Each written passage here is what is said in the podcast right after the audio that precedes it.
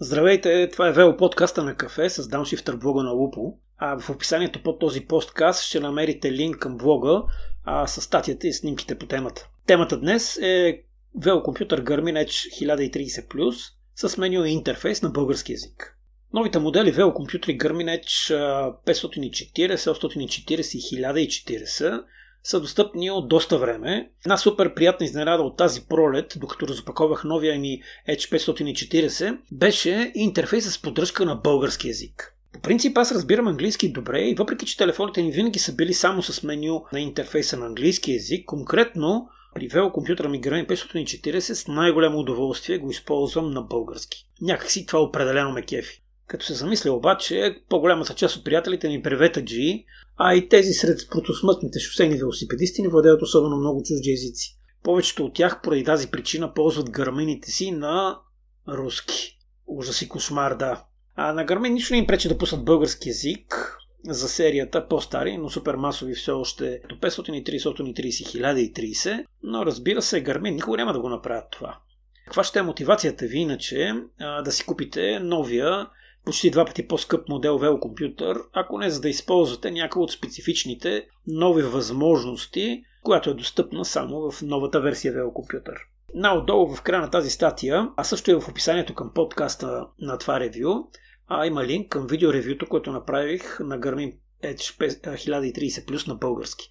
А в това ревю ще може да разгледате интерфейса на български, точно как изглежда, кое какво е, да го разцъкате виртуално и така нататък. А, заради липсата на поддръжка, българския в 530, 1030, реших, че би било от полза за голяма част от българските велоентусиасти, ако все пак има поддръжка на български язик за тези железни велокомпютри, които лично аз много уважавам. Задачата по превода на български язик на интерфейса не е сложна, но имайте в предвид, че е изключително трудоемка. Езиковите файлове с превода на интерфейса на различните поддържащи езици в Garmin а се намира в папка Garmin и в подпапка текст. Достъп до тази папка в менюто на Garmin можете да получите, като включите Garmin си с USB кабел към компютър и оттам вече може да влезнете в тази папка Garmin и след това в текст. Препоръчвам да отворите за тест някои от тези текстови файлове с обикновен текстови редактор, като например Notepad, а, защото Notepad е текстови редактор, който не слага абсолютно никакво допълнително форматиране, което в случая е много важно. А езиковия файл, на който използва Garmin, е най-обикновен XML файл с 15-20 хиляди реда текст за превеждане. Да, да, не сте чули и не сте прочели погрешно. В файла има 15-20 хиляди реда за превод. Имайте в предвид, че вътре в този файл има какви ли не ненужни текстове, фрази и изрази. А предполагам, че те са останали от всякакви по-стари и различни други устройства и навигации на Garmin. А, сигурен съм в това твърдение, тъй като в интерфейса на самия вел компютър със сигурност 100% няма чак толкова много фрази, изрази и какво ли още не. Преди няколко месеца, когато случайно се разрових по темата и открих, че превода на интерфейса е в некриптирани и некомпилирани XML файлове, започнах малко по малко да превеждам. Превеждах основно с помощта на ChatGPT, но имайте в предвид, че дължината на промпта на изкуствения интелект ChatGPT е ограничена по дължина. Имам предвид, че не може да въведете 500 или 300 реда и да му кажете преведи. Тоест, може да го направите, но колкото повече редове вкарвате в един промпт, толкова повече се увеличава вероятността за грешки, неправилно форматиране на изхода и даже за халюцинации и фантазиране от страна на чат GPT. да, смеете се, но определено това е факт.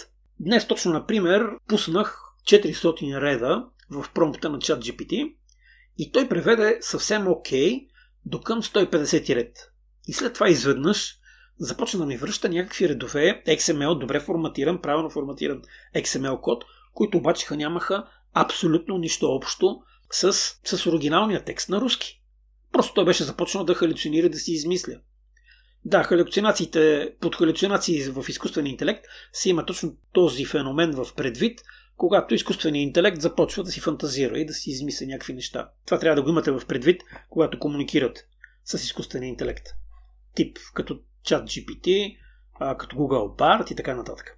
И така, от първоначално основните 20 000 реда XML код, имайте предвид, че около една четвърт всъщност са фрази, които трябва да се преведат. Останалите 3 четвърти са редове, които са необходими за самото форматиране на XML файла. Тези 20 000 реда, съответно 5000 реда текст, сме превели с чат GPT около, да кажем, 3000 реда на български язик. Преведох основно основните термини, основните промптове, когато нещо задава въпроси или дава някакви а, нотификации, а самия Гармин. Но имайте предвид, че изречения и самите фрази, те не са, не са структурирани определено на определени места в а, този огромен 20 000 реда файл трябва да търсите и да превеждате тук, там и така нататък. Доста сериозна работа е всъщност. В един момент, честно казано, взе, че ми писна, защото си е доста голяма хамалогия, въпреки огромната и съществена помощ от страна на чат GPT. И се стигна до така наречения превод на интерфейса по диагонал.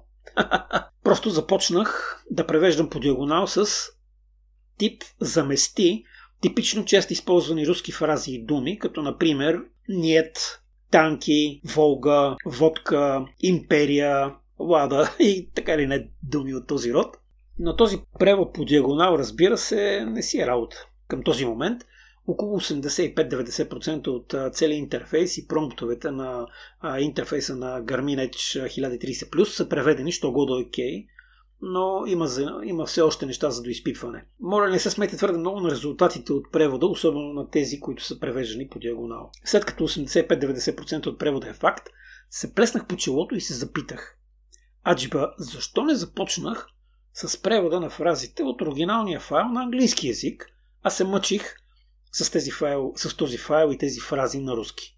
Ще ми е много по-лесно а да започна с оригинален файл на английски език, и след това да замести резултата в някои от останалите файлове с езици а, в директорията с а, превод. По този начин всичко ще стане много по-бързо, но всяко зло за добро, явно така е трябвало. Към момента ми остава да преведа интерфей... на български язик интерфейса на Garmin 1030.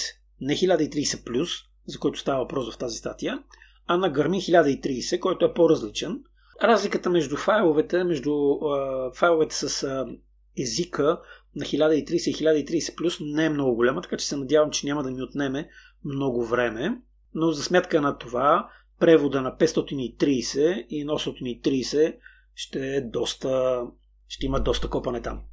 Превода на всички тези преводи на български язик на интерфейса на 1030, на 530, на 830 е абсолютно безплатен а, и е достъпен за всички. Ако ви кефи това, което правя, може да посетите онлайн веломагазина към блога и по този начин ще му почерпите едно кафе. В онлайн магазина препоръчвам изрично да разгледате типи вътрешните гуми, които са супер леки, между 19 и 36 грама, което е несравнимо и като тегло, и като обем, а с класическите вътрешни гуми от бутил.